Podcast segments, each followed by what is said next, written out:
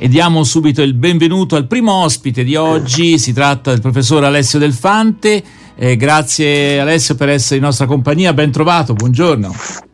Buongiorno, buongiorno a tutti. Allora, come sempre, come sempre a quest'ora facciamo riferimento ai temi che troviamo sui giornali, beh, e direi anche a quelli che impone il calendario, insomma, perché ci avviciniamo rapidamente eh, al 27 di gennaio, che è la giornata internazionale della memoria, del giorno eh, in cui si ricorda, insomma, la Shoah. Eh, tra l'altro su questo tema, eh, Alessio, tu sei stato professore per tanti anni in, uh, in vari licei fiorentini e eh, hai, ti sei sempre occupato insomma di questo tema della memoria e di come anche riuscire a trasmettere la memoria alle giovani generazioni, cosa che è tutt'altro che scontata, eh, non è ovvio. Eh, prima di addentrarci anche sulle polemiche che troviamo sui giornali, ecco, o magari una, un tuo ricordo, una tua testimonianza di quello che hai potuto fare, insomma, so che hai portato tanti ragazzi nei campi di sterminio. Ci vuoi raccontare un po' questa tua esperienza professionale ma anche umana, insomma? Ecco, la mia esperienza è iniziata, eh, sarà stato intorno al 2004, forse 2005. E, um, una docente eh, che, con cui insomma, ero collega mi eh, chiese se eh, sarei stato disponibile a accompagnare i ragazzi a un viaggio eh, ed era appunto un viaggio eh, ai campi eh, di concentramento. Mi pare il primissimo fu un viaggio ai campi di concentramento austro-tedeschi eh, realizzato dal comune di Firenze, dalla provincia, mi pare, sì, di Firenze, e success- poco dopo invece eh, scoprì l'esistenza del famoso treno della memoria che la regione toscana a quel tempo faceva ogni anno, ora invece è biennale. E, ehm, quindi da allora ho partecipato a un certo numero di questi viaggi, eh, un certo numero mi ha portato ad Auschwitz, una volta sono stato a Majdanek, vicino all'Ucraina, e poi più molte volte al eh, Mauthausen, eh, Dachau e, e Risiera di San Sabba, eccetera. Ecco, naturalmente no, no, accompagnato, ecco, un accompagnato un gruppo di studenti. Di studenti. Ehm, sì. Non è turismo questo, giusto? Ecco, ci vuoi no, dire perché non, non lo è? è turismo, anche se abbiamo visto recentemente eh, delle immagini un po' inquietanti, no? Eh, ad Auschwitz di una ragazza che si faceva fare i selfie, che prendeva il sole sulle rotaie del... del, del ma in genere gli studenti come si comportano? Al, diciamo, quelli che noi portavamo, salvo proprio eccezioni, insomma, erano rigorosamente preparati eh, con un eh, percorso di lezioni preventivo e con una scelta personale eh, avallata poi dal, ovviamente dai docenti. Eh, quindi noi portavamo un gruppetto di sei, eh, a volte anche solo cinque ragazzi eh, ben selezionati, desiderosi di fare un'esperienza diciamo di, di tipo formativo e quindi io devo dire ho avuto sempre eh, reazioni molto molto positive. Mm. Senti, con, quando si parla di reazioni positive, che cosa si intende? Ma eh, si intende soprattutto l'assunzione di consapevolezza, eh, la, la, la, scoperta, diciamo così, di eh, una realtà profonda che non si poteva immaginare da un punto di vista puramente diciamo, diciamo eh, nella quotidianità, ecco. Quindi la capacità di calarsi in eh, un'esperienza storica fatta da esseri umani eh, simili a loro, eh, talvolta giovani come loro, ragazzi come loro. Quindi questa assunzione di consapevolezza che è difficile avere nei confronti dei temi storici eh, che si insegnano ovviamente a scuola, eh, anche perché il rapporto con la storia delle giovani generazioni è un rapporto complicato. Certo, e credo che Claudio voglia porre una domanda. No, ti volevo chiedere eh, se nel viaggio di ritorno eh, qualche osservazione, qualche emozione di uno studente in, in tutti questi viaggi che hai fatto no? ti ha particolarmente colpito forse perché ha colto anche eh, una sfumatura che, che, non avevi colto. Non so, eh, Questo per quanto riguarda gli studenti. Io invece vorrei chiederti, tu personalmente, ecco, noi non siamo stati, io non ci sono stato, forse neanche Claudio, no. in questi campi, eh, che cosa, insomma, a distanza di qualche anno ormai, eh, qual è il ricordo che porti con te? Quindi sia gli studenti che anche te stesso, eh, in rapporto a, a quello che vedevate. Sì. Ecco, gli, studen- gli studenti ehm, ecco, tornavano ehm, molto, come si può dire, mh, mm, impressionati da quanto avevano visto, ascoltato, eh, mh, mm, impressionati non solo dal, um, da quello che avevano visto fisicamente, cioè degli, diciamo, l'ambiente, il campo, ma particolarmente dalle testimonianze dei deportati, dei sopravvissuti. Ehm, si creava, ecco questo mi ricordo molto bene, un rapporto quasi di figliolanza, ehm, come il rapporto con i nonni, no? con dei nonni che raccontano qualcosa di inaudito e questi ragazzi eh, stavano, pendevano dalle labbra di questi personaggi, testimoni. Certamente ora i testimoni sono pochissimi e quindi questo è un dato sicuramente importante. Eh, I ragazzi avevano bisogno proprio di questo rapporto narrativo, di questa narrazione eh, eh di persone che avevano sperimentato gli eventi.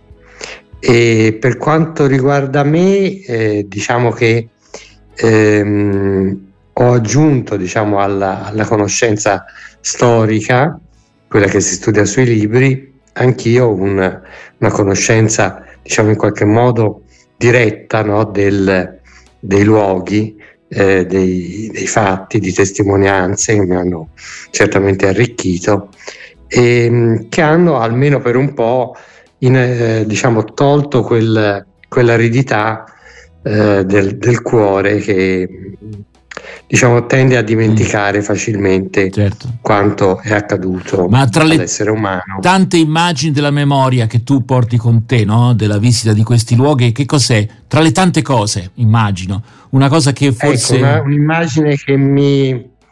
Allora, un'immagine che mi è rimasta impressa e che mi ha toccato profondamente è quella delle, delle valigie.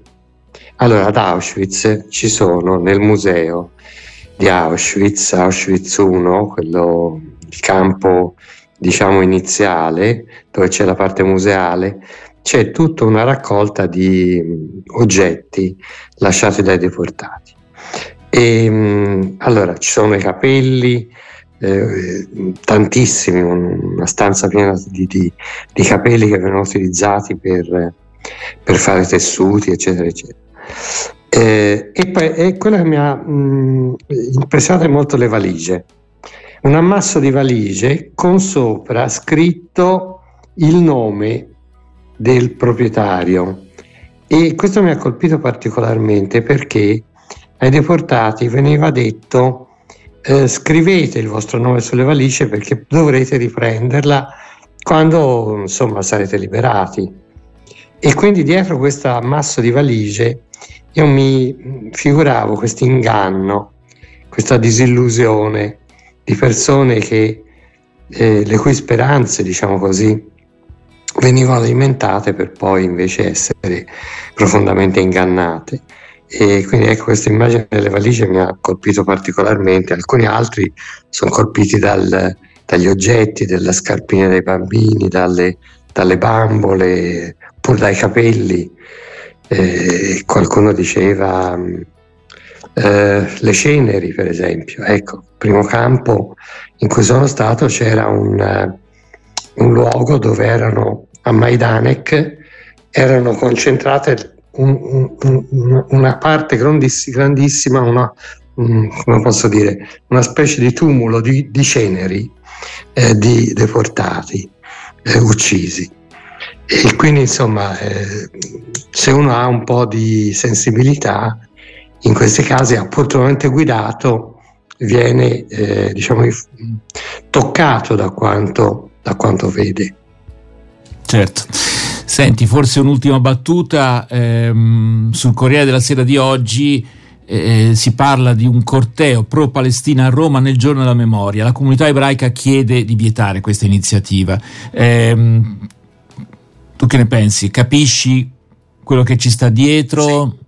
Beh, ma credo che il corteo pro-Palestina possa farsi anche in altre date, voglio dire, è una questione di sensibilità. Io non, cioè, personalmente, anche se fossi favorevole per certi aspetti a una manifestazione che eh, sostenga anche i diritti dei palestinesi, eviterei di farla proprio nel giorno o nel momento del periodo della memoria, anche se posso capire che loro vogliono fare proprio magari a proposito sì, sì, no, non, c'è, non c'è alcun maggiore, dubbio. Claudio e poi, ma... poi mettiamo una canzone in qualche modo che ci richiama alla sensibilità ebraica al mondo ebraico. Prego. La ringrazio intanto Alessio per questa bella testimonianza. Non lo ascoltavo ad occhi chiusi e lo ringrazio anche per questa eh, sottolineatura anch'io sarei d'accordo che certe cose, perché sennò si rischia di inquinarle, e questo è molto brutto perché si inquina la memoria. Ci... C'è una sensibilità profonda che secondo me va rispettata, insomma, non, eh, al di là delle posizioni politiche, però quando si tocca il cuore, insomma, eh, eh, credo che si debba essere molto, molto prudenti. Ci ascoltiamo Ennio Morricone, Gam Gam.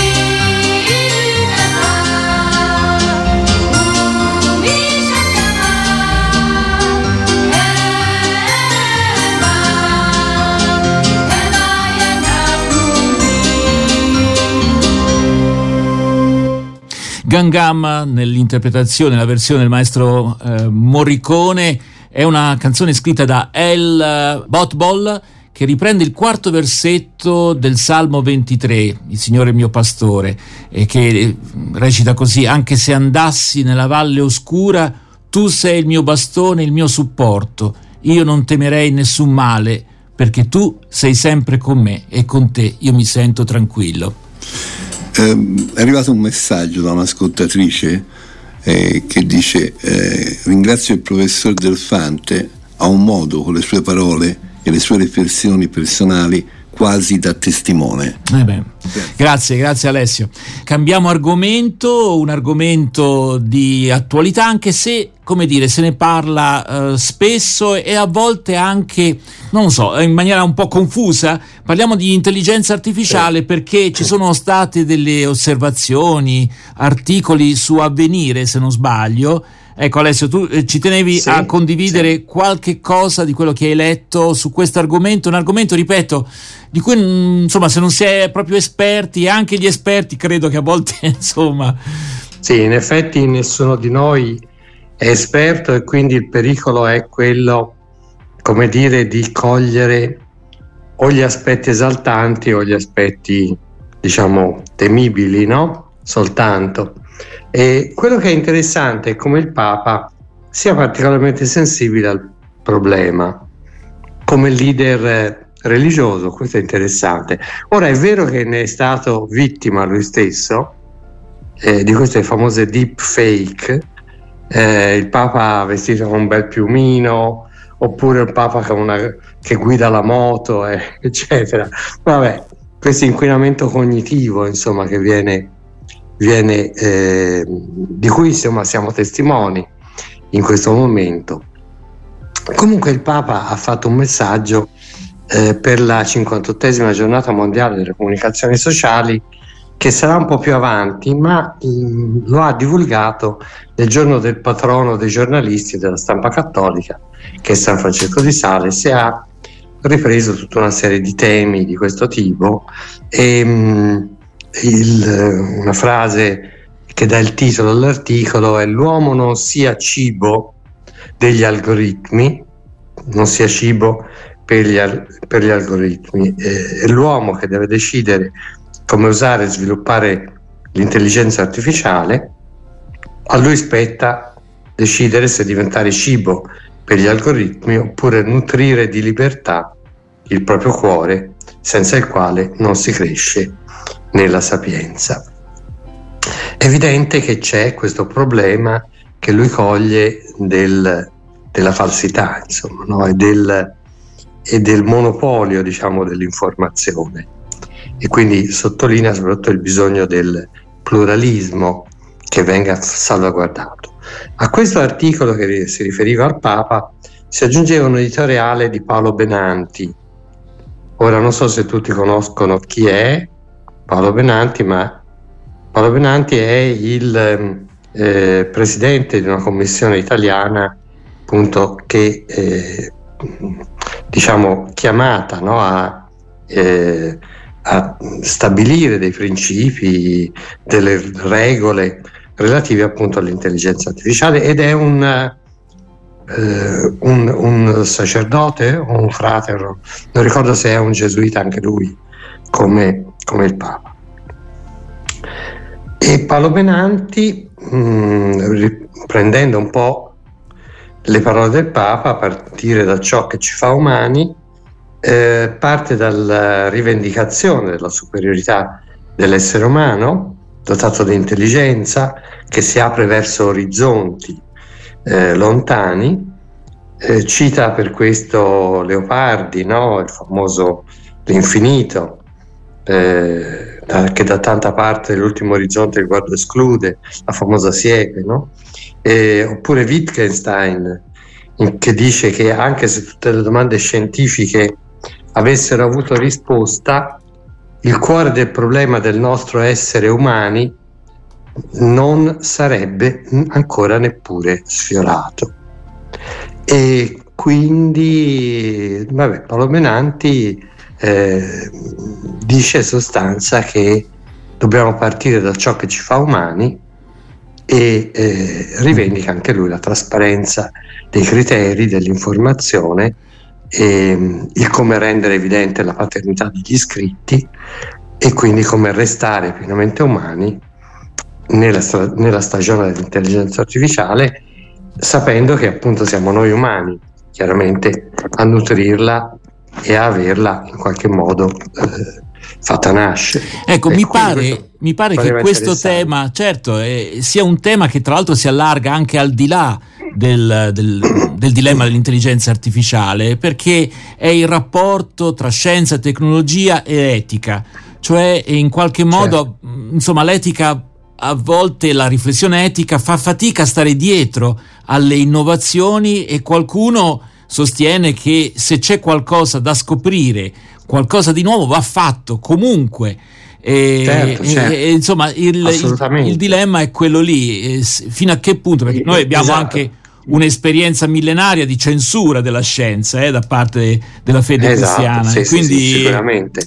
Quindi non si tratta di fare quello, ma, quel, ma di essere pronti in qualche modo a mm. gestire ehm, prima, ecco, non trovarci a riparare ai danni eh, come nel caso per esempio del nucleare, no? della, della bomba atomica, certo. eccetera, che si capisce che sia in periodo di guerra. C'è tutto il caso Oppenheimer, no? che è stato riportato in auge da questo film, tra l'altro molto bello, che probabilmente vincerà parecchi Oscar, eh, sul, su, sulla storia appunto Quindi della nascita, la, la pressione della, della, della guerra che ha messo tra parentesi qualunque riflessione. Sulla sensibilità etica che questo scienziato che ha contribuito eh, in prima persona a produrre la bomba poi ha mm. mostrato cadendo sotto la censura del meccartismo negli anni 50. Insomma. Certo. Quindi... Allora, ci sarebbe da chiedersi, ma non possiamo farlo adesso perché siamo un po' fuori diciamo, i tempi massimi consen- consentiti. Eh, ci, ci, si può chiedere se non siamo ancora una volta in ritardo ecco, in questa riflessione etica rispetto agli sviluppi della tecnologia. Secondo me sì, a occhio e croce, eh, però può darsi mi sbaglio. Sì, penso anch'io che mm. molte cose sfuggano di mano. Mm. E comunque... Ho già eh, detto come all'università eh, moltissimi testi ormai degli studenti sono prodotti dall'intelligenza artificiale. Chiaramente non era pensabile che delle persone acute come i giovani non ne utilizzassero i vantaggi. E quindi Vabbè. Insomma, Staremo a vedere quello che preoccupa sono soprattutto le applicazioni militari, eh, mi verrebbe da dire, oltre che eh, dell'informazione certo, naturalmente. Speriamo che prevalgano le applicazioni benefiche. Certo, la medicina per esempio. Tra l'altro mi viene, medicina, mi viene, in mente il film di Kubrick 2001 di nello spazio quando poi eh, è l'intelligenza artificiale, no? lì che a un certo punto vuole prendere il posto dell'uomo. Eh, infatti, e quello è il grande, il grande tema. Allora, grazie davvero al professor Alessio Del Fante per essere stato in nostra compagnia, averci co- accompagnato su dei temi grazie importanti a e a risentirci la prossima settimana. Grazie mille.